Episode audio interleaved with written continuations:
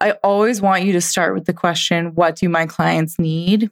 And then build your business around that in a way. And th- there's creative problem solving. You can get creative with how your business is structured and still serve your clients, but you need to know that kind of destination point first.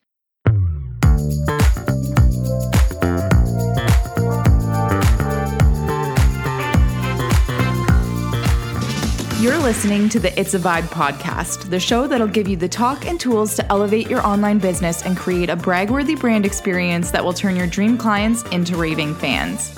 Whip up your favorite cocktail, grab a seat, and let's take a sprinkle more intentional action so that you can finally make your business the total joyride it deserves to be.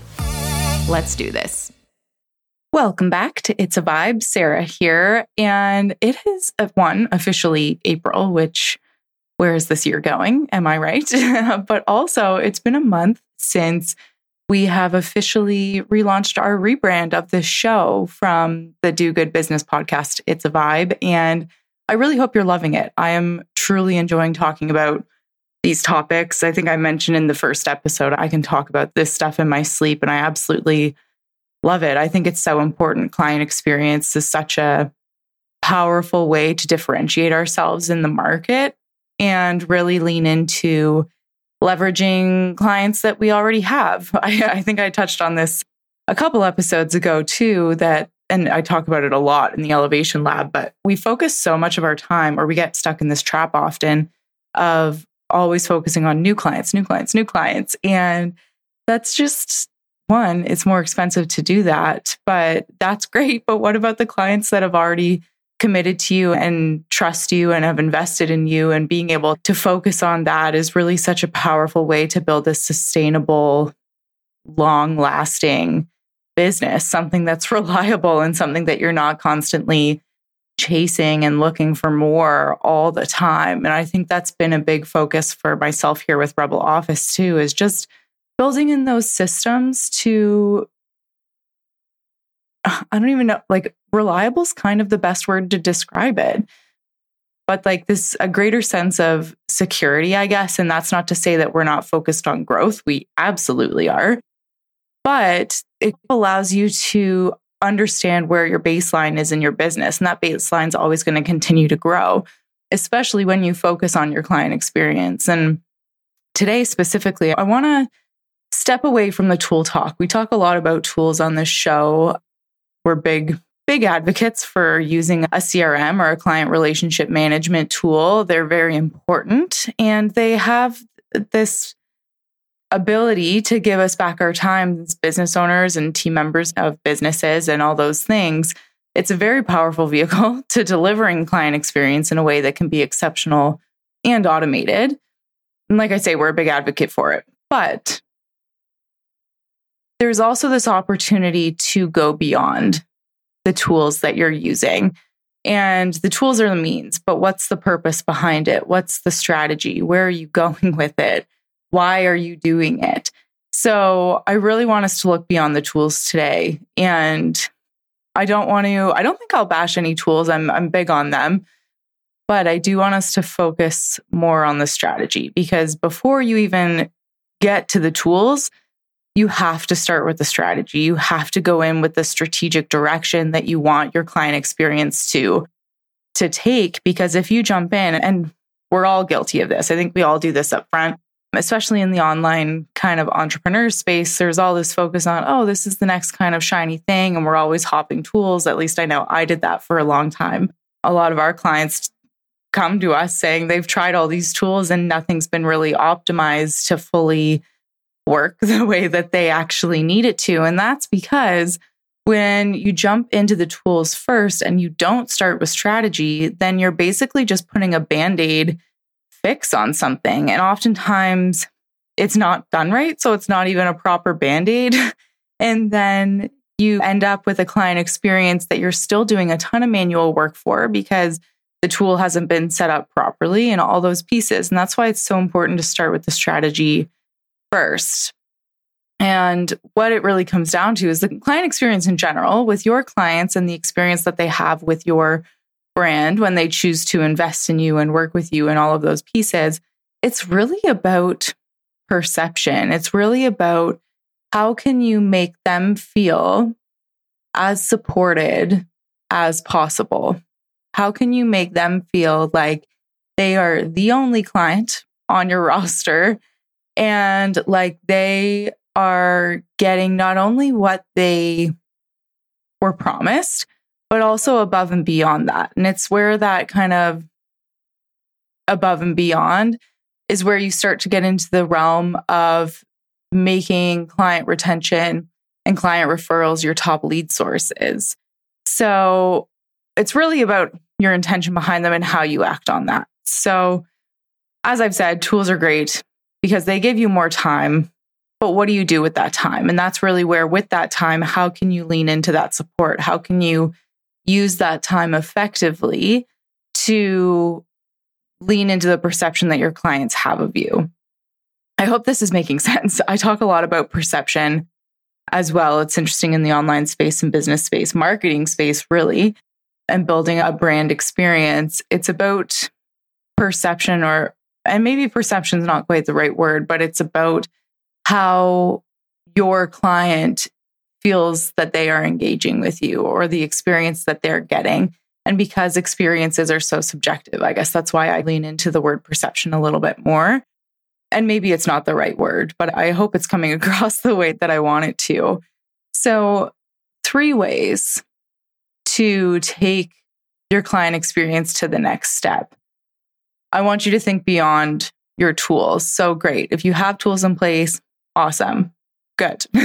That's important. But if you don't, or if you do, I want you to audit your current client experience and say, okay, am I doing these three things? So the first one is to shift your mindset to a client first mindset.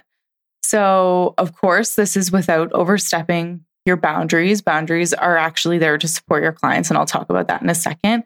But what I mean by a client first mindset is how can you shift the way that you operate your business, your own mindset or approach towards your clients?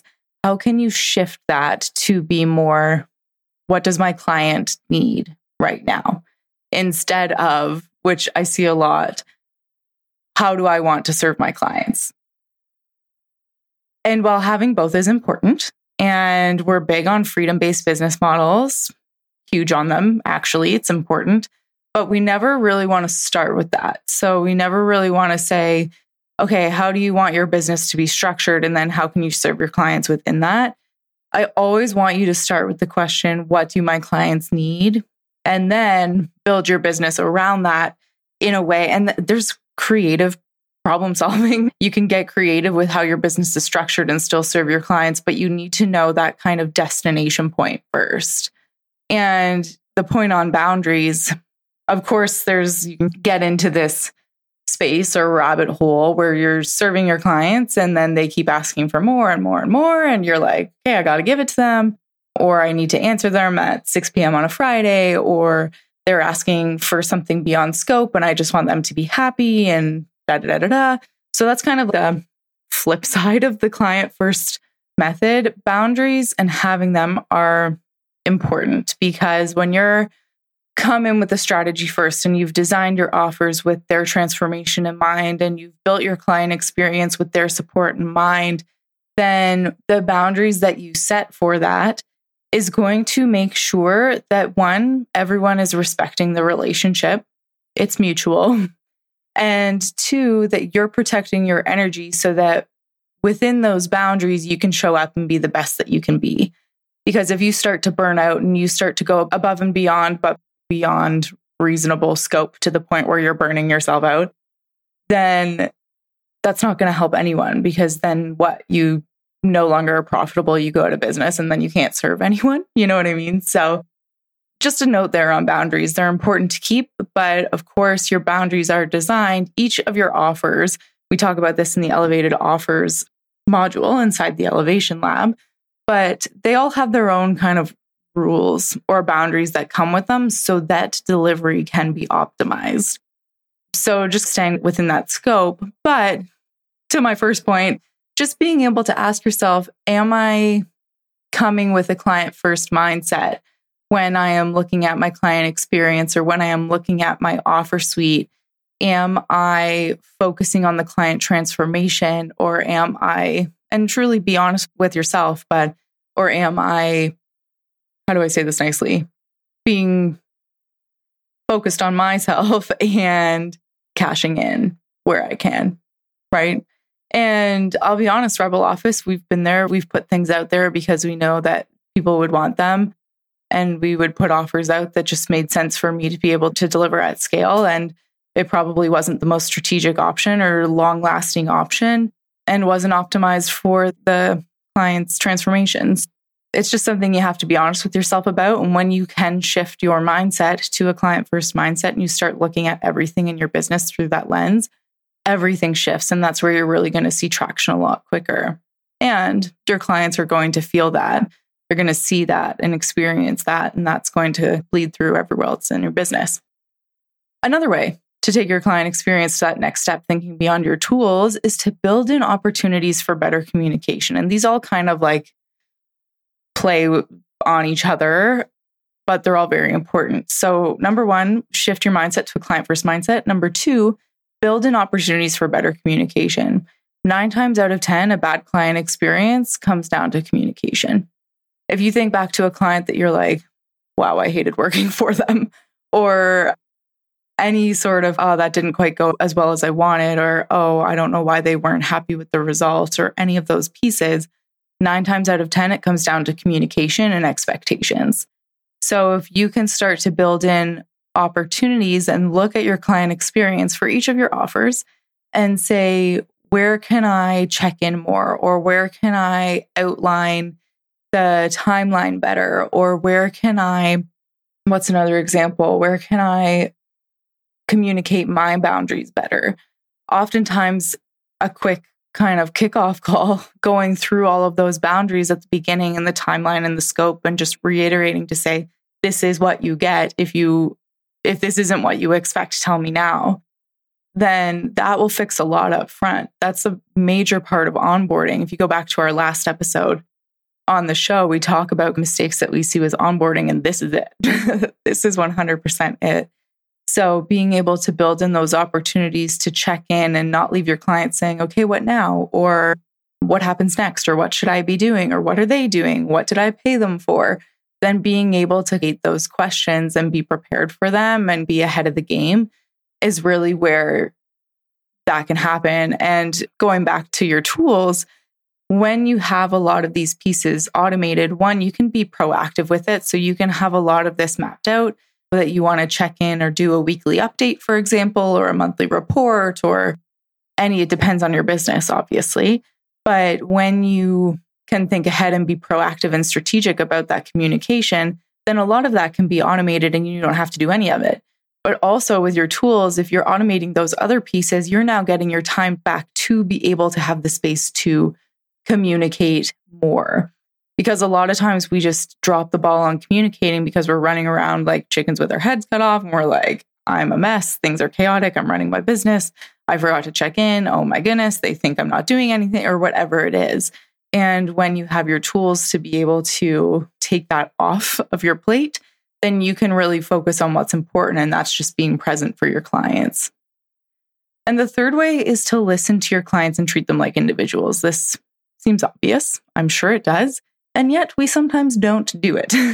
really, what this can look like in terms of going beyond and creating an outstanding client experience is your clients, every single one of them, are individuals.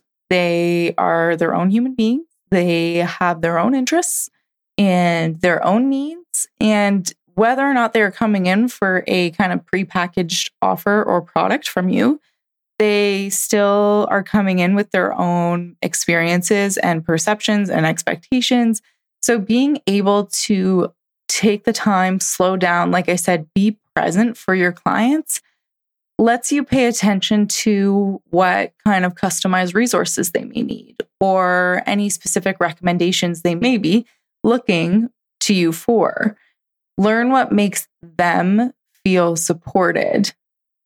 This also, gifting isn't necessary. I talk about this a lot, but it is a wonderful bonus ad And being a or value add and being able to also learn what your clients care about and what they like, lets you personalize gifts for them. We've worked with some clients on building their client experiences. And a lot of times we say, okay, what do you want a gift? How can we automate that process for you so you don't have to worry about it?